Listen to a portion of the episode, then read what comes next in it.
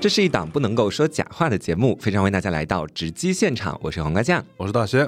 那这期的直击现场呢，我们要给大家推出一个全新的系列啊，这个系列我们暂且给它命名，就叫做“直击影厅”吧。好，是我刚刚现场听的那些，我从来没听过，因为就是在我刚刚就是领奖那句话的时候，我才突然发现，嗯，我们这系列好像连名字还没有，就嗯极快的反应能力哈。那但是我们嘉宾已经给大家请好了，而且今天我们请到的两位嘉宾，我个人觉得是非常精彩的两位啊。先来介绍一下我这边，嗯，算是我们 gay 子小本营的，不是大本营小本营的另外一位成员，样样，跟大家打个招呼吧。嗨，大家好，我是样样，我真的。有很精彩吗？你真的很精彩，对，可以圈明星，你想把他拱好高，圈顶流，对。好，然后我们这边再给大家介绍一下我们直男小本营的啊，今天请来的一位助阵嘉宾，对，他也是哇，这 title 真的好大啊，这真是一个重量嘉宾，对，他是这个微信公众号三号厅检票员工本宫，我们叫他小本宫，本宫，我们叫。我们叫小哥好了，请小哥来给我们做个自我介绍。我可以讲话了是吧？可以可以，大声一点，大声一点。大家下午好啊，下午 晚上好还是几点？随便随便几点播？对我们一般是晚上八点钟播了，那就那就晚上好。虽然现在是下午三点多，但是大家晚上好。对，但是你现在先把你那个深夜男主播的状态给我拿掉，给我自然而然的讲话。因为我是第一次来录节目，所以非常紧张。现在啊，不要紧张，不要紧张。那我们今天呢，呃，先来跟大家讲一下，就是直击影厅到底要聊一些什么东西哈。因为就是我跟大仙两个人啊，我其实平常不太爱看电影，但是大仙算是一个资深的影迷。然后我们两个没有没有，我不资深，我不资深。对，是今天有小哥在这里，我就是就新手刚入门，对，拿人班门教父。对，下一期小哥班门弄斧。我说什么话？就是下一期小哥不来了的话，你就是一个资深影迷了，可不可以这么理解？嗯，对。然后我们两个就合计了一下，觉得说其实有一些在岁月里面的老片子，他们是非常精彩并且百看不厌的。然后呢，而且我觉得大部分人哈，不说所有人，应该都看过这些影片。然后我们几个其实并不是呃特别资深的那种影评人，也不太懂一些电影的视听语言、拍摄手法。那想着说，最近我们刚跟这个小哥开始有了一些情感上的往来，这个。情感就是友情哈，大家不要想太多。然后就是我们会想邀请他一块来，专门我们一起做这个直击影厅的这样的一个系列。小哥可能会有他的一个解析视角，然后我们也会有我们自己的一个视角去看待一部呃，可能在岁月长河里面一直到今天都非常受到大家喜爱的电影。然后嗯，今天给大家介绍的这部电影啊，其实我觉得说应该对呃很多人来说真的是耳熟能详了，是就是泰坦尼克号。啊，我但是本人真的有点愧疚啊！今天下午就是在录之前的一个小时，在刚刚看完第一遍，我非常诧异啊！我当时就问瓜说：“你是戒过毒吗？”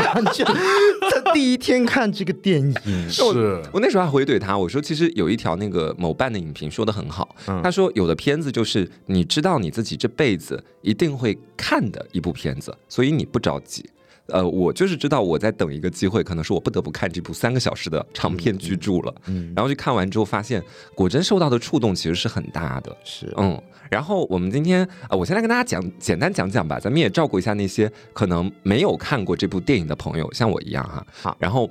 给大家简单讲讲它的这个剧情大概什么样子。我下方可能会涉及到一个严重的剧透，但是我觉得看这部电影听一些剧透，并不妨碍你第一次看它时候自己整体的一个感受。对《泰坦尼克号》这部电影应该不存在剧透这么一说啊，感觉结局大家所有人都已经知道。我觉得应该就是百分之九十五的人，呃，这个可能夸张，百分之八十人可能应该是看过的。对对对，那它简单简单来讲，应该就是一个呃，这个富家小姐跟一个穷小子之间的爱情故事啊。穷小子呢，可能通过自己的一些运气拿到了一张前往泰坦尼克号的船票。上船之后呢，因为一些机缘巧合，和这个富家女之间产生了一些爱恨的纠葛啊。然后两个人有了很深的这个情感羁绊。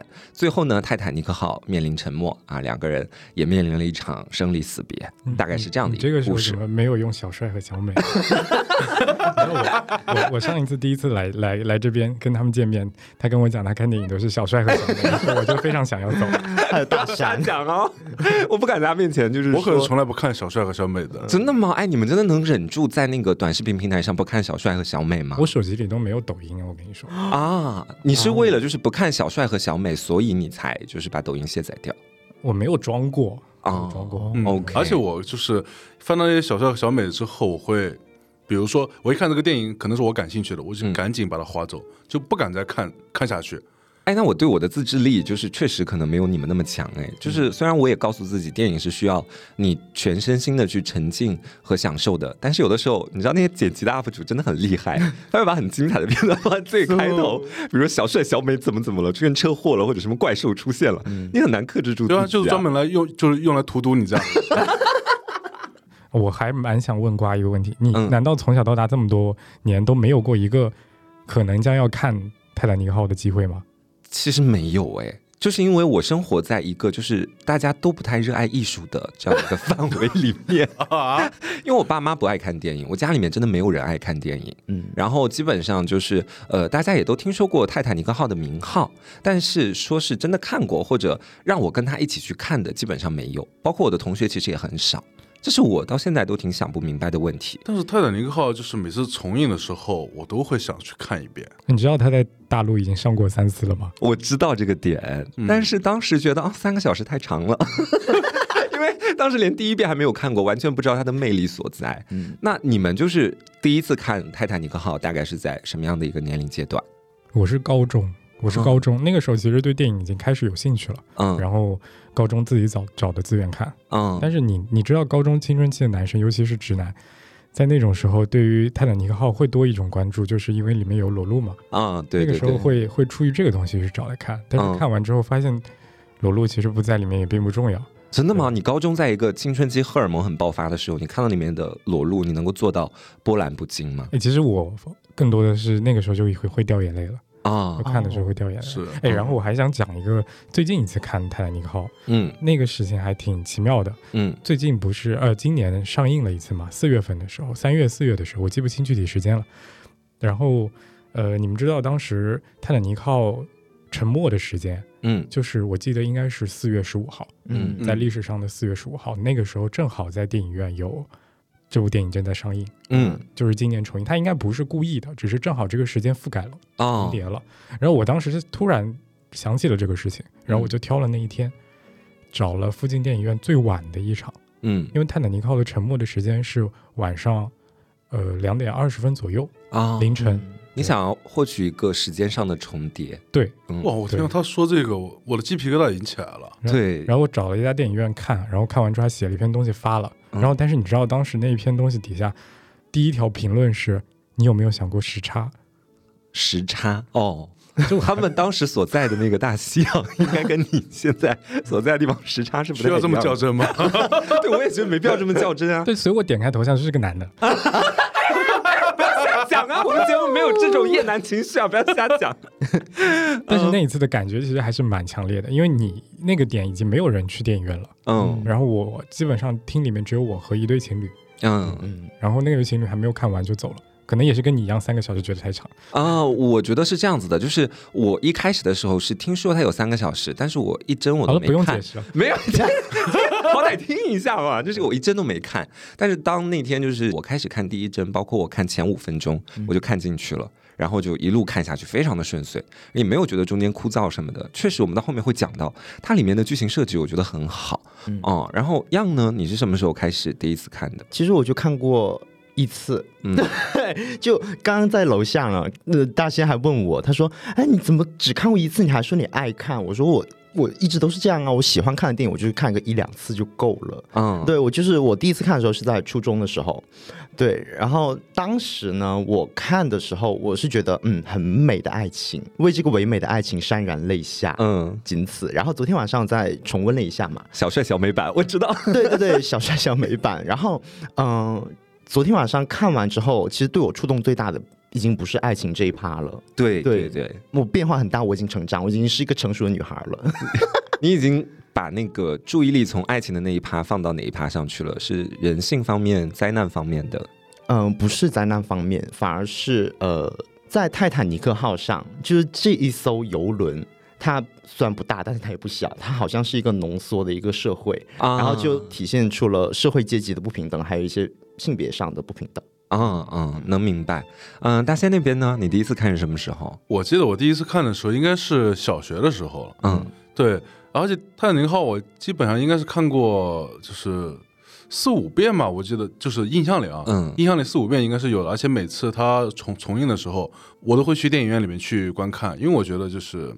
嗯，在电脑上看和在电影院看完全是不一样的感觉。嗯，对我小学第一次看的时候，但我我现在已经记不清那时候感觉了。你能理解当时里面的那种就是爱情吗？因为我会觉得，呃，可能一个人类的小孩儿，他看到那种灾难性的现场，他会害怕，会恐惧，但是他能够去理解 Jake 跟 Rose 说“你跳我也跳”这样的一种情绪吗？呃，其实理解不了，因为我现在回想起来，那时候对我印象最深刻的是。呃，泰坦尼克号沉没的时候，啊，就那个就是那个断掉那个船嘛，一半的那个船，然后往下沉的时候，那一刻，那个对我冲击是最大的。嗯，到现在为止，我只记得那一那一个画面。嗯，哦，明白。你刚好 Q 到画面这个点，就是你们在观看泰坦尼克号的过程当中，让你们印象最深刻的一个画面是什么样的？就我先来分享我的啊，就是我本人算是一个标标准准那种纯爱战士。哇哦！看到这种很 B E 美学的作品的时候，就是会为里面男女主角他们的那种。爱情线而掀起我心里面的很多波澜，就是其实让我印象最深刻的，呃，不是他们最后生离死别，也不是两个人中间可能一起在那个甲板上面抱着，然后张开双臂迎接海风。让我最深刻的反而是他们两个当时有一些情愫已经被 Rose 的那个未婚夫发现了。然后未婚夫就派自己身边的保镖去追他们，然后他们就一路逃，逃到了那个船的锅炉舱里面去，然后周边都是那个火焰熏天，大家都在忙，然后他们两个就一直一直在往前跑，然后哇，那一刻我觉得让我印象特别深刻，就觉得是。这两个人好像都挺叛逆，都挺反叛的，但是他们彼此能够去接纳到对方的那个触角，然后在这一路上面去跑，就觉得很浪漫啊！就是有一个人能够跟你一起，而其他的身边的所有人感觉都不是你们生活里的人，都是异类，都是这个人世间的 NPC。嗯，我我可能要分两个部分，嗯，就是最喜欢的 Rose 和 Jack 的部分和和他们无关的部分，因为这它其实里面呃有明显的。呃，一条主线就是 Rose 和 Jack 的爱情的部分，然后还有一些群像的东西，有其他的，呃，我们不能叫他路人吧？我觉得那些都是一些配角，嗯啊。然后两个部分，我觉得我最喜欢，呃，Jack 和 Rose 的部分，其实不是那个一九一二年的部分，而是那个电影一开始，他们是在海里面找那个海洋之心，那个其实是我们叫它，我们暂且称它为当代了，就是当代的。一个一个画面，那个画面是年老的那个 Rose 来到那个船里，然后他看到了自己的当年那一幅画，这个给他画的画，嗯，然后那个时候镜头有一个镜头是突然特写了年老的 Rose 的眼睛，啊，然后突然之间他把眼睛闭上了，嗯，然后画面出现了一个闪回，只有一瞬间，嗯闪回的那一画面的，呃，那一瞬间的画面是 Jack 的眼睛。也是 Jack 的特写，我我我我记起来了，我记起来了，就是在初期的时候，一开始那个画面，就是他通过那个眼睛，然后直接到就是 Jack 给他画画的时候，那个特别帅的眼睛，那是应该是算是 Jack 在这部电影里面的第一次出场，对对对对对，那是 Jack 第一次出场，虽然只有一双眼睛，但是他们两个的眼睛其实特写构图都一模一样，所以那其实就已经是。年老的这个 Rose 和当年的 Jake 的跨越时空的一种连接已经开始了。这个东西其实和结局也能够对应上，但是结局我们后面再聊。好，这是我最喜欢的一一一个，其实是很小的。影评人就是不一样，对，讲的挺有深度的。对，接下来谁来接？大贤是你还是我来接？不是，他不是还有一趴吗？啊，对对对。然后第二个部分是跟他们无关的，其实中间。船沉了之后，有一很长的一段，这两个人其实没有出现。嗯，对他他们在那个船里面被水呃推来推去，然后跑出来，跑出来之后，其实他们就不见了。嗯，然后后面开始进入到一个部分，就是有一对小提琴乐队啊，对对，一直在拉琴。这对乐队现实的新闻里边也是真实存在的。嗯，他们就当时就是这个样子。嗯，他们在所有人都在逃、喊叫、尖叫。或者有死了的时候，他们留在船上把最后一首曲子演奏完了。嗯啊，那首曲子，呃，其实不在他们的曲单里面，是临时的。嗯，然后他们也因为这个东西都呃遇难了。嗯，没有一个活下来的啊。然后那一段曲子里边，电影放了一段很长的一些人物，你甚至在之前都没有见过的他们的结局。嗯，是一个是船长。船长他那个进入到了自己的船长室，对，把门锁上了。嗯，对他其实就已经要跟他的船一起一起回归大海了。嗯，还然后还有一个是一对老夫妇躺在船上。嗯，对，对他们两个那个船舱里。对，对，那个其实是一个现实里也是真实存在的一对呃美国一对富人，很有钱的富人。嗯，然后他们选择。一起死在了存那个房间里边，死在了那张床上。嗯啊，然后还有，我记得还有一个下等舱的一个妈妈和哦，他给自己的孩子讲故事。对他，而且他讲的是家乡的故事。嗯，就是希望他们在生命的最后一刻想的是自己出生的地方。嗯，对。其实这一一一整串的东西，我都非常非常的喜欢。每一次我掉眼泪的地方，都不是最后的那个东西，都是那个小提琴曲子。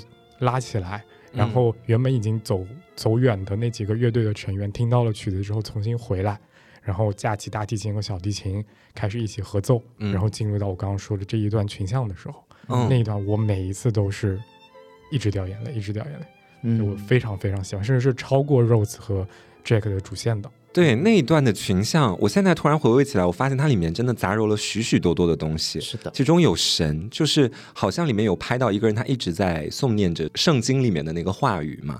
然后也会有一些其他的真实的人类的阴暗面，然后你就会能看到身边不断的有人在掉下海里面去。对，我突然还想起来，就是你刚刚说的那个教父，那个算是一个牧师吧？嗯，他其实，在呃现实里面也存在，就是好几个。嗯，你在对他印象深刻的原因，肯定就是因为他现实里面存在，而导演给了他这么一段安排。对，包括我刚刚说的那对老夫妇，因为他们是一家百货公司公司的创始人，那一对床躺在床上的，我记得他们在后来有人给他们的百货公司门口立了一块他们的呃，我不知道应该叫纪念碑还是一个什么东西，然后上面写了一句话，这句话我还特意去搜了一下，我觉得写的特别好，那句话叫。呃，再多的海水都不能淹没的爱。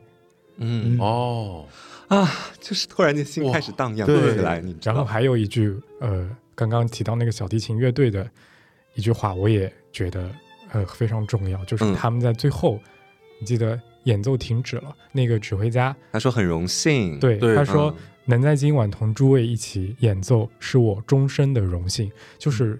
他们都知道，他们的终身其实就到此刻为止了。对，这是他们演奏的最后一首曲子。对，所以我觉得那个群像里面，就按这么去讲的话，你会发现说，好像嗯，代表天堂的那个，就是其中有一个教父一直在那边呃去念诵圣经；代表地狱的可能是有一些人性的阴暗面。然后在呃人间部分的，就是那几个小提琴家，他们在表演的是一种艺术，算是，所以算是把好多的东西都囊括进去了，在我的那个印象里面。是的，嗯。我真的觉得，如果说没有这一段的话，感觉好像就是一个很可怕的灾难。嗯，然后中间穿插进来这一段啊，没有 Rose 和 Jake，就反而是呃这一艘这么大的游轮上的众生相，我觉得非常生动。对，嗯嗯。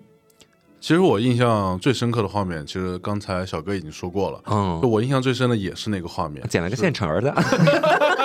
就是小哥说完之后，我其实就是不用再赘述了。对，然后因为那个画面的确是很震撼的。我记得我给给我最震撼的一点是，别人都在，所有人都在就是慌忙的逃命嘛，嗯，对吧？然后他们几个可以就是本来也想走的，然后后来发现这么多人就是还在逃命，然后留下了一个。就是提琴手，提琴手，然后他自己在那就是独奏，然后这时候所有人听到这个他独奏开始的时候，让然后再回来，我觉得这个画面是给我最震撼的地方。嗯，是的。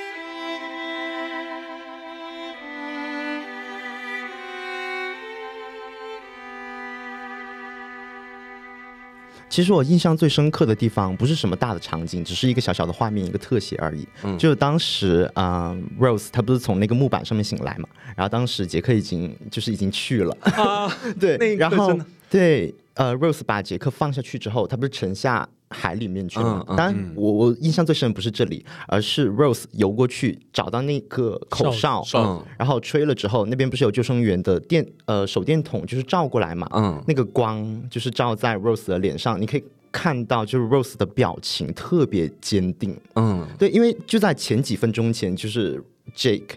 呃，相当于说死在他面前了，他有过想要随 Jake 一起去了的那个冲动。对，但是后来为什么他表情又这么坚毅呢？可能就是想起了之前啊，Jake 跟他说的一些话，然后他决定要相当于说带着 Jake 这条命，就是呃活下去。然后包括上岸了之后，相当于说 Rose 过上了属于他自己的人生。然后他后面有一个片段是呃桌子上。摆着很多 Rose 这么多年以来的照片，他有迈开腿骑马哦，对他有骑马，做很多很多在 maybe 那个故事背景里里面那个年代女生可能很难去做的事情，社会不允许他们做的事情。嗯，所以说让我嗯印象特别特别深刻，就是从 Rose 这个特写的表情那里开始的。是，就是你这个就让我想到了说，嗯，我们现在也可以分析一下为什么哈，作为一个富家女的 Rose，她会在。那样的一艘船上面去爱上作为一个生活在下等舱的，跟他完全可能生活我都不接轨的 Jake，就是我觉得说，可能很多人都会觉得这是电影里面肯定也有他的一些艺术的成分嘛。然后我个人是觉得说，Rose 爱上 Jake。呃，我分析可能有两个原因啊，一个原因可能是一种叛逆，就这种叛逆是源自于他对于自己所处阶层的那种不满意。讲到底就是我们在电影里面能够经常看到，不管是他妈妈跟他讲话，还是他妈妈，我印象很深刻，他不是穿裙子嘛，他妈妈在后面给他系那个裙子的丝带，然后就非常用力把他整整个身体勒得一紧。我觉得其实那个裙子就很像是他的家庭治愈他。是的，而且他妈妈是一边系一边跟他说，你就要跟卡尔在一起。对对对，就跟他那个。未婚夫在一起，但是我觉得这对他来说就是一种束缚，所以说他中途有想过，可能也动过这个念头嘛。就他跟那个 Jake 缘起，就是在船头，他想要去跳海的时候。当然，嗯，暂且不说他有没有这个胆子，只是他当时做出那个决定。我个人觉得，就是他对当前的生活极度不满意。是我记得当时，呃，其实那一场戏还有另外一个版本，嗯，就是泰坦尼克号其实是有两个版本，还有一个版本。呃，粉丝会叫它叫白星版，就那个那个公司叫白星轮船公司，叫白星版。白星版里面，你刚刚讲的那一段里面，其实还有一场戏，就是呃，他在那个大家其实一开始会觉得有点突兀，就是他在轮船上狂奔，然后冲向那边去跳海自杀。嗯，然后这一场戏之前接的其实是他们在吃饭，就好像突然之间就从吃饭到自杀了。但其实中间还有一段，那一段我我到今天也不理解为什么要删掉。它里面有一段是他吃完饭回到房间，因为在饭桌上听了一些他非常不喜欢的话，嗯嗯，然后他回到了房间，他把自己身上的珠宝、贵重的东西、头发，呃，就是上面戴的那些非常，呃，看上去富人的象征的东西，用一种非常愤怒的状态把它全部扯掉，然后丢在地上，嗯，然后还还想把那件拉得很紧的胸衣扯开，嗯，对对对，然后他在那一段之后才开始以一个非常失去理智的状态，然后。跑过去想要跳海自杀，对，中间其实中间还有这么一段，他会更彻底一点。呃，我自己其实是觉得那段戏应该是在那儿的，但我不知道为什么最后的公映版其实那场戏是删掉了的。嗯，就听你这么一说，我觉得，呃，如果是那个画面就是完全如实，像你刚刚所描述的那个样子的话，我觉得他好像没有什么特别敏感的点呢。相反，我觉得它是一种情绪递进的一个过程，就是因为他可能在脱衣服、脱脱那个系得很紧的衣服的过程当中，他感觉到原来我松快了些之后，我是这样的舒服，但是我想到我以后的人生可能都得过上那种一直穿着紧身衣的感觉，那我现在我宁愿不活。可能是对于他来说是这么想的，然后再回到就是前面讲到，我觉得还有一个原因嘛，我觉得就是很奇妙啊，小李子本人非常的帅气，这点大家应该都是有目共睹。但是我觉得他能够跟 Rose 在一起，其实不单单是因为帅气这个点，就是我爱小李子，就是百分之十的成分我觉得是帅气，然后剩下来还有百分之四十，我觉得应该是给少年感。就是你从能从他的身上，你就能看到那种，哎呀，就是年少的时候，一个男孩可能跟女孩，或者说任何其他取向爱情都可以啊，就是你去爱一个人的时候，你心甘情愿为他付出很多，并且不用在意任何的后果，你就是爱他这个人，就想要带着他一起逃亡逃跑，就是谁会不？跟不想跟这样男孩在一起，所以说我就觉得 Rose 对 Jake 的这份爱非常的站得住脚。对，对 Rose 她从来没有见过，原来人还可以这样活，还可以这么自由。对，然后还有剩下来的百分之五十，我觉得应该是呃 Jake 身上那种。挺像一根野草一样的感觉，我个人觉得是，就是他一开始拿到那张船票的时候，他本身就不是通过自己花钱去买的，他是在那个呃赌博的时候，然后刚好可能运气好赌到了那张船票，让他有了这样的一个机会去接触所谓的上流社会。然后，但是他在面对上流社会的时候，你会发现他其实本身嗯。并不是特别看得起那些人，或者是对那些人并没有产生出很多的敬畏之情，就好像他们一起去参加那个晚宴的时候，Jake 在那边说话什么的，他能够把那些上流阶层想要刁难他的话，就是怼到对方无话可说，然后同时还能赢得现场所有人的一个笑声。我觉得这是他本身就是我不怕你这个东西，所以你调侃我，我也不觉得羞愧。那我们就这么聊嘛。我觉得这是他身上就是很不很不卑不亢的一个点。嗯，他是完全可能出生在一个相对来说比较在如果按阶级来分的话是比较底层的，但他活的其实一点都不底层。其实我觉得他能够跟那些上流社会的人，不管是谁，都能够对吧？就是应付自如。我觉得首先他。没有包袱这一点是是这样的，嗯，然后呢，就是说他本身他是从底层过来的嘛，他也没有什么东西可以再失去或者怎么样，所以说他不惧那些就是上流社会的人，因为你看那些上流社会的人，就是他总是会觉得，嗯。我应该怎么去说话？然后不然的话，我会失去什么东西？他患得患失的感觉会更加的明显。嗯，他已经没有什么可以失去的。对，就是个穷画家，就光脚不怕穿鞋的。对对对。但其实画家这个身份还挺重要的。你想象一下，如果他是一个呃刻板印象中的那种呃底层人，然后他有。呃，粗鄙的一面，因为他其实在教教 Rose 最多的一个技能是吐痰，嗯，对，其实那个东西其实是一种很很粗鄙的刻画，嗯，对。但如果说他只有这个东西，你们会对他没有当下这种感觉。其实他还有一个很重要的身份，就是他懂艺术。哦，这个东西我觉得是编剧他刻意为之，就是他需要让他知道，哦，莫奈这个是莫奈的画，而且有一个对比，就是他的那未婚夫卡尔，他有钱上层上流，他买得起这个幅十二亿的莫奈的画。但是他不认识，他也不懂得欣赏。但那个 Jack 他底层没钱，他连那个画板都可能快买不起了。但他知道这幅画，他也懂得欣赏，知道他色彩运用的有多好。是的，对这个东西，他其实是通过去对比，让这个角色显得其实不太符合我们刻板印象中的那种那种粗鄙的。嗯，对对对，就是我觉得这种这种刻画其实是编剧刻意为之的。嗯。呃，我记得不仅仅是莫奈的，就是嗯，他的那个未婚夫卡尔，就是看不懂嘛。还有毕加索的话，也是被他嗤之以鼻的。对对对对对。哎，我插一句，其实后来回头想，我们整一部电影都在找《海洋之心》，《海洋之心》值两个亿，嗯，但知道那幅毕加索的画加莫奈那些画加起来，可能能买十个《海洋之心》。对对，因为那些画感觉一直在增值，但是钻石好像是在贬值的，是吧？但是那些画在。历史里面最后是留给了卡尔。哦，好多话其实是被打捞回来的，救回来了。明白，而且就是我记得前面就是你说到，呃，编剧在人物设定上刻意的去给了 Jake 这样的一个艺术家的身份嘛。然后我刚刚自己仔细的抿了一下，我觉得不管他是底层的任何角色，但只要配上小李子的脸，我其实都可以接受。就很想吃吗？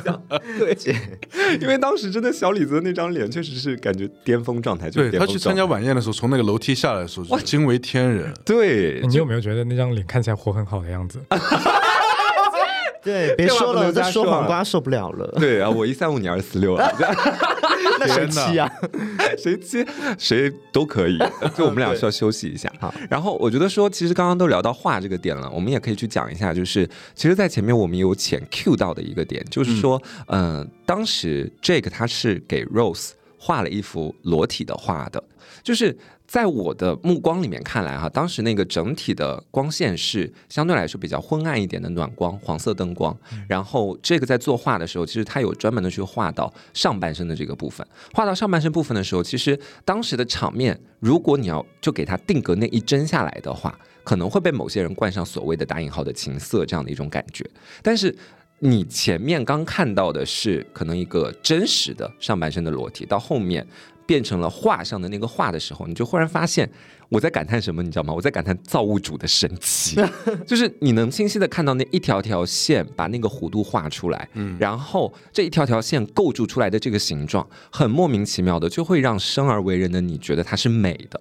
然后在那一刻，你是觉得它美，但是跟情色毫不搭边。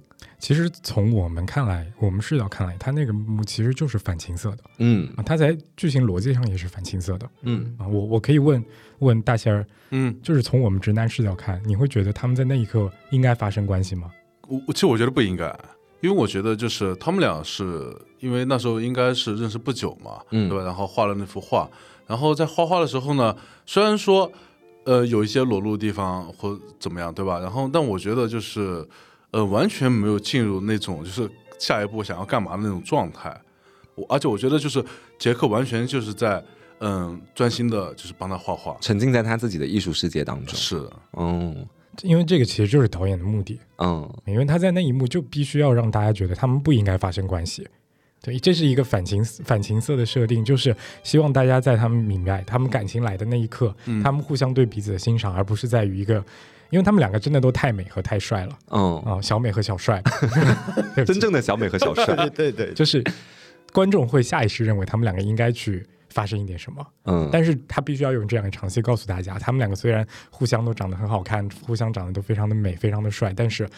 他们不是被这个东西所吸引的，对，哦哦，他们他们是有些灵魂上的共鸣，对，啊，所以这其实是刻意为之。啊，我我好爱用刻意为之这个词，天哪！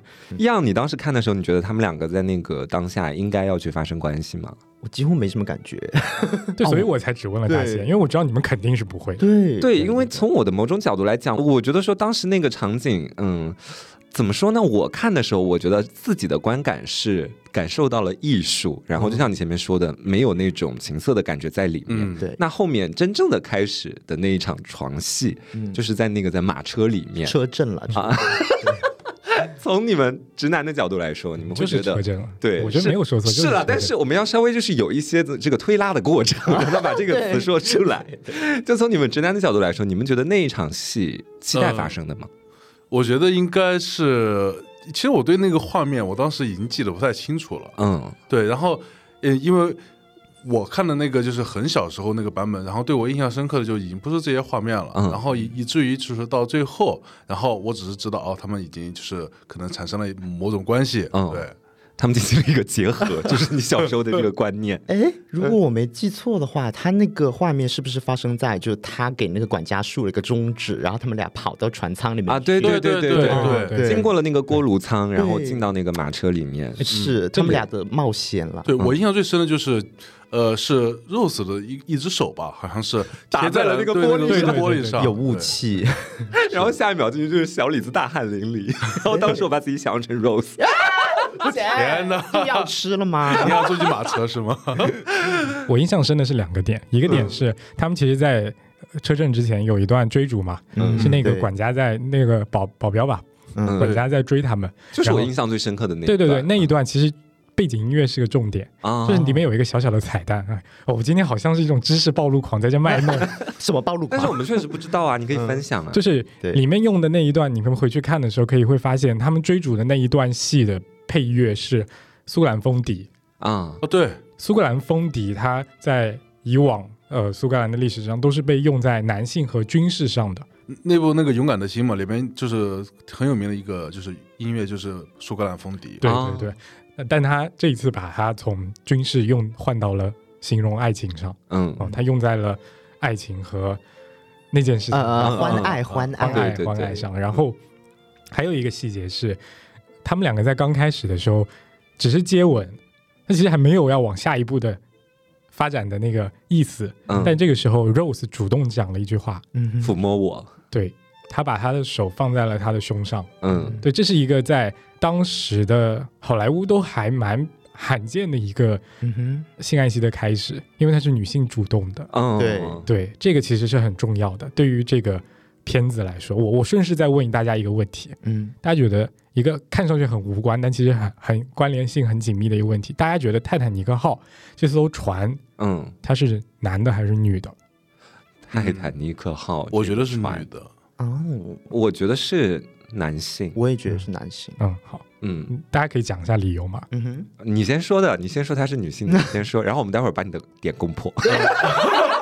呃，因因为我觉得就是首先第一点啊，我比较直接的，我想的是那个，因为这个船的一个就是那个设计师嘛，嗯嗯，然后他似乎就是说把这艘船当成他的爱人一样去对待的，哦，我能理解。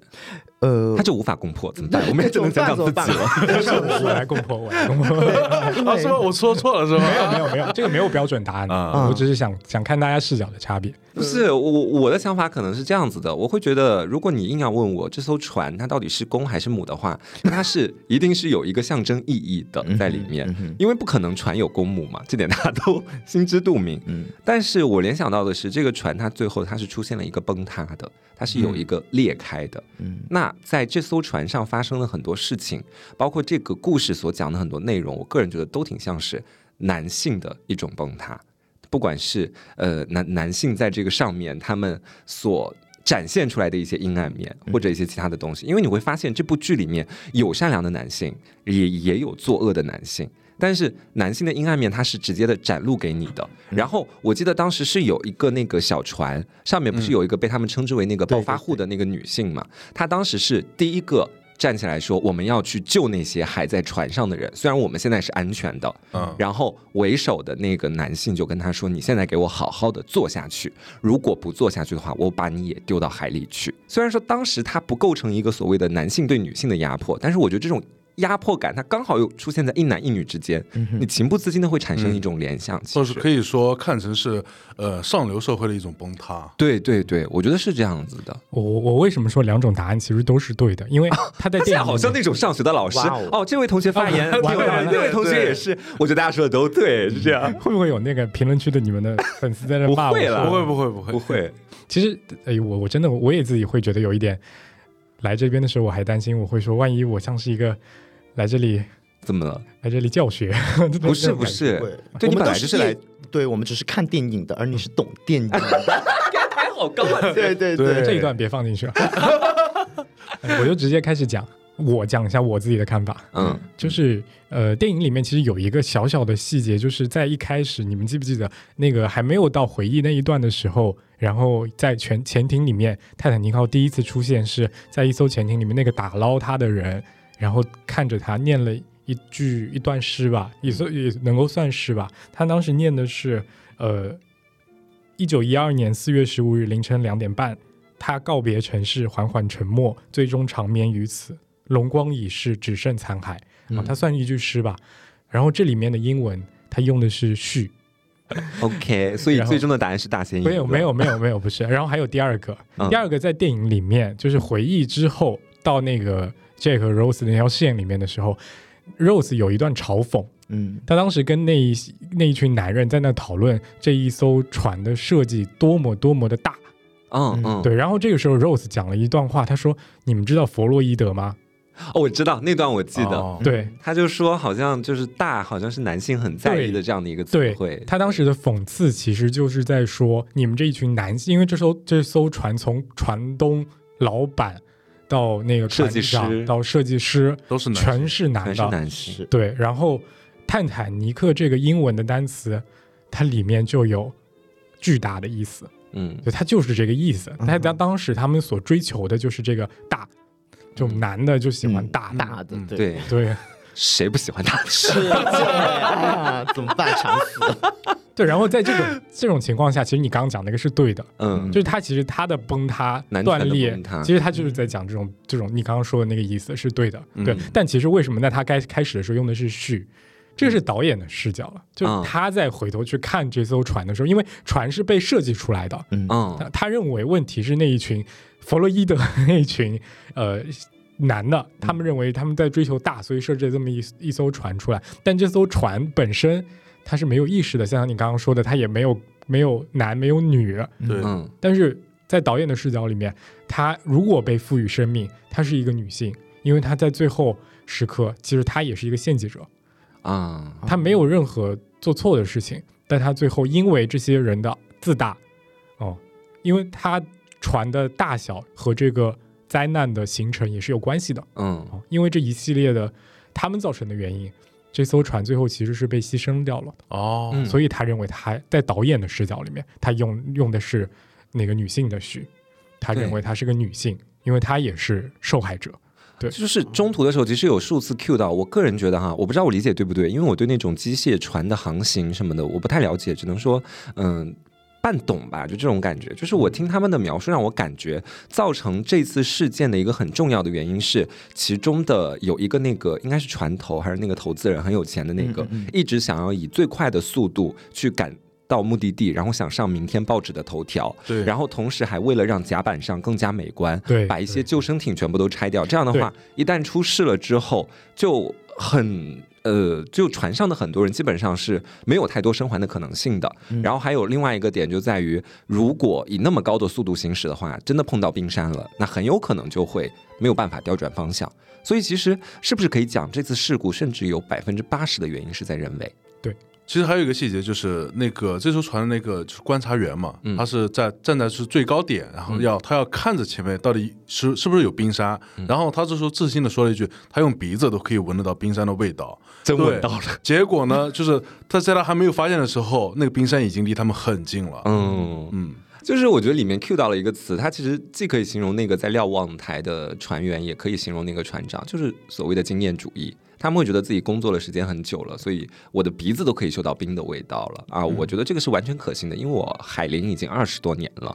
但是他们就没有想到，一旦有一次意外，可能造成的就是两千多条生命全部都被绑在一条绳子上面，面临一个死神的一个审判啊！嗯，刚才说到自信这个点，也是让我想起来，就是。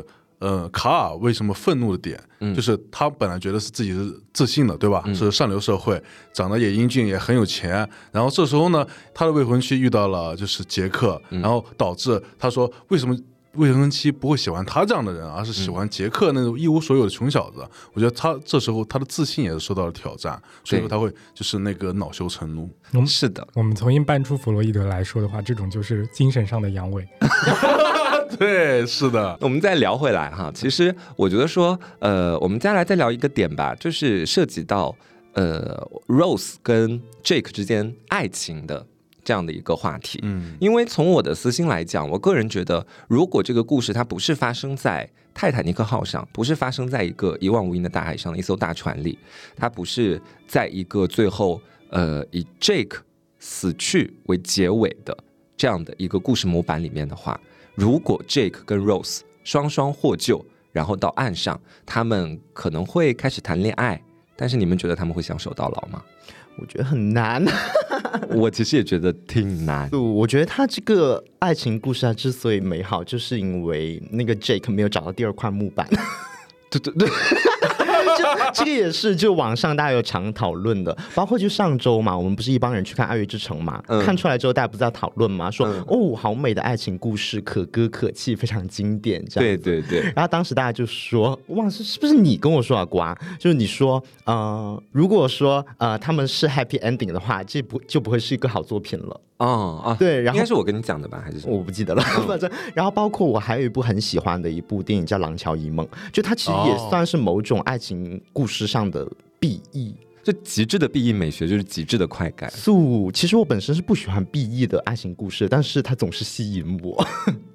我非常推荐你们去看一个这个问题，其实就用一部电影就可以解答，就是这部电影叫《革命之路》，嗯，它是小李子和凯特温斯莱特。后来演的一部电影，就是你可以理解成这就是他们后来，他讲的是一，你看过吗？呃，我没看过。那你话什么？我听过这部电影，他对你表示赞同你，因为这个片子它其实就是在讲婚姻啊，就是在讲婚姻里面鸡毛蒜皮，然后两个人吵架，然后最后分开。嗯，那片子非常的呃适合情侣一起看吧。嗯，真的吗？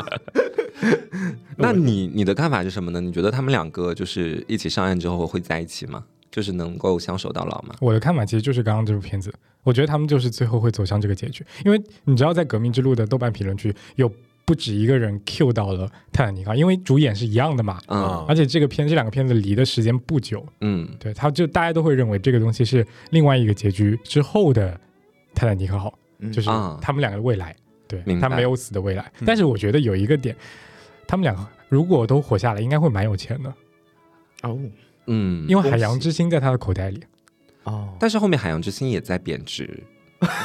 那个五十六克拉，他不能在他就是价值最高的时候卖掉吗？呃，我的话，我其实我觉得我跟样的想法差不多，就是我觉得如果让我非要想出他们两个，比如说一起上岸，然后能够在一起相守到老嘛，我觉得不一定，就是这个事情，呃。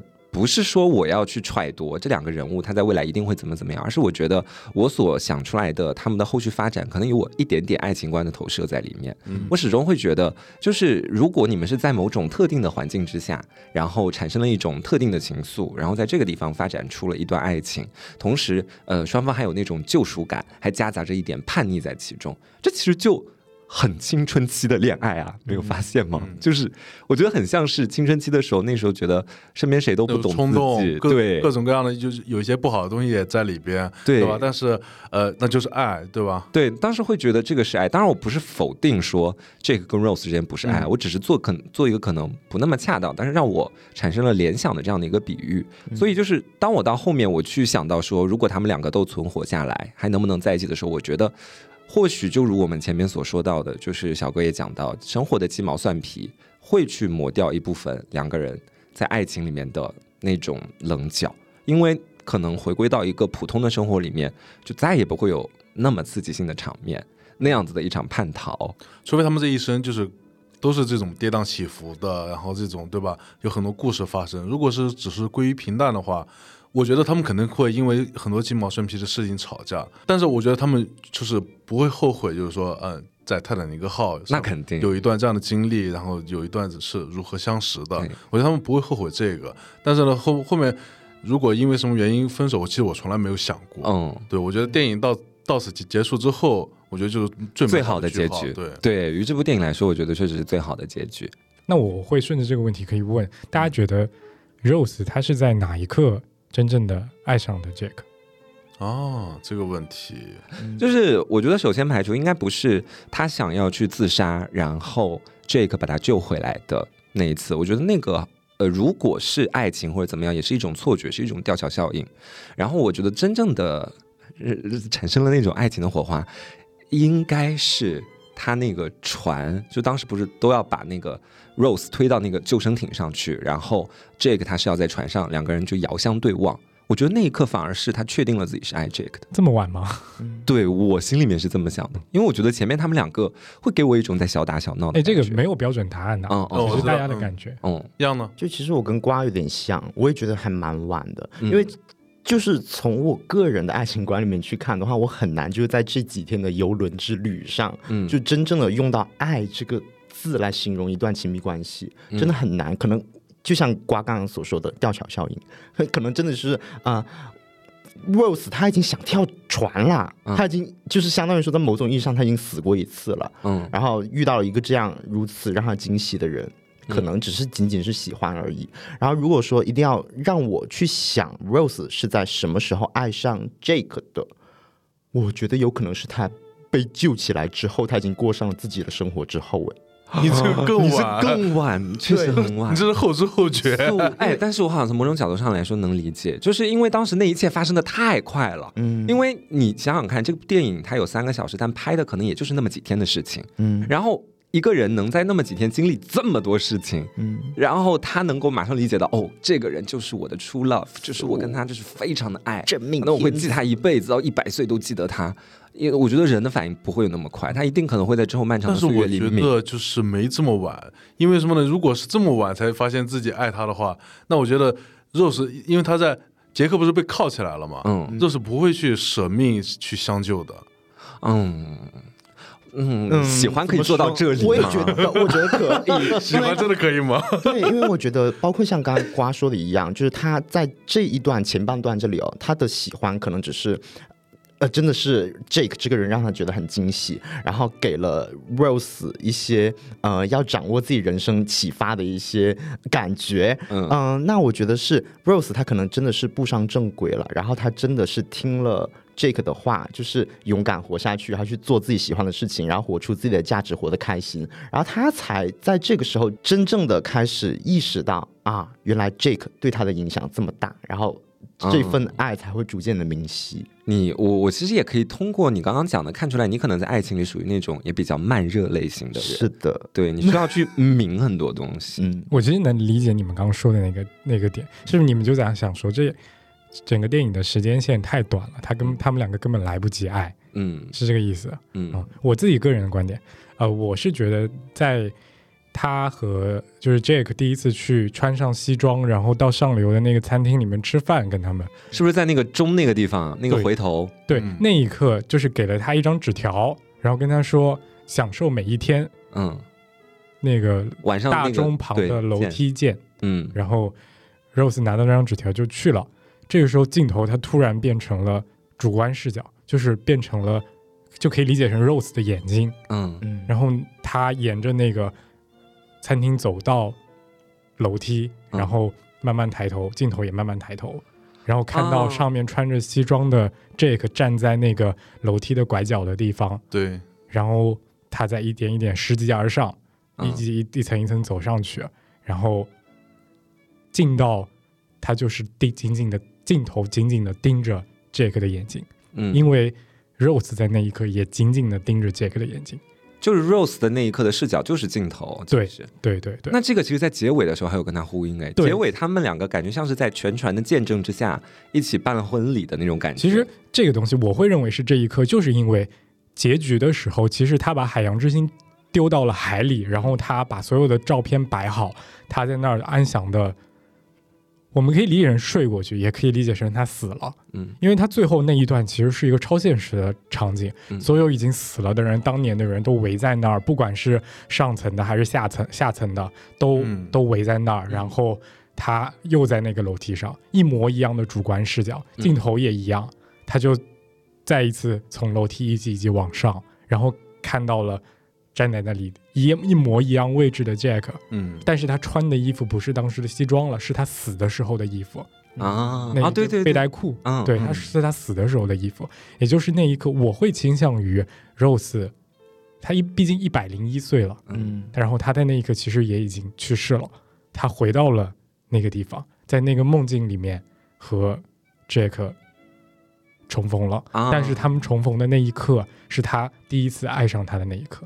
是哦，哇，这个点其实呃有点戳人呢，我的天哪！我觉得可能是大家对“爱”这个字的定义不一样。对对对，有这个原因。呃，我再补充一个，就是刚刚我说的那一段结尾啊，那段超现实的场面，它其实中间还有一个很小的细节。嗯，那个楼梯上面是有个钟的嘛，在那个结尾的梦境里面，Rose 走上去的时候，你可以很。模糊的看到那个钟上面显示的时间是两点二十分，也就是泰坦尼克号撞撞击的时间。对，嗯，对。然后那个钟也是在不断运行的，那证明下一秒或者那个钟那个钟是定定格的，定格的。哦哦哦，这个我没注意到，钟是真的。这个细节我是有，就是我也是影后，然后看一些就是评论的时候看到的。嗯。所以时间都定格在了那一刻，卡梅隆埋下的伏笔。嗯，是。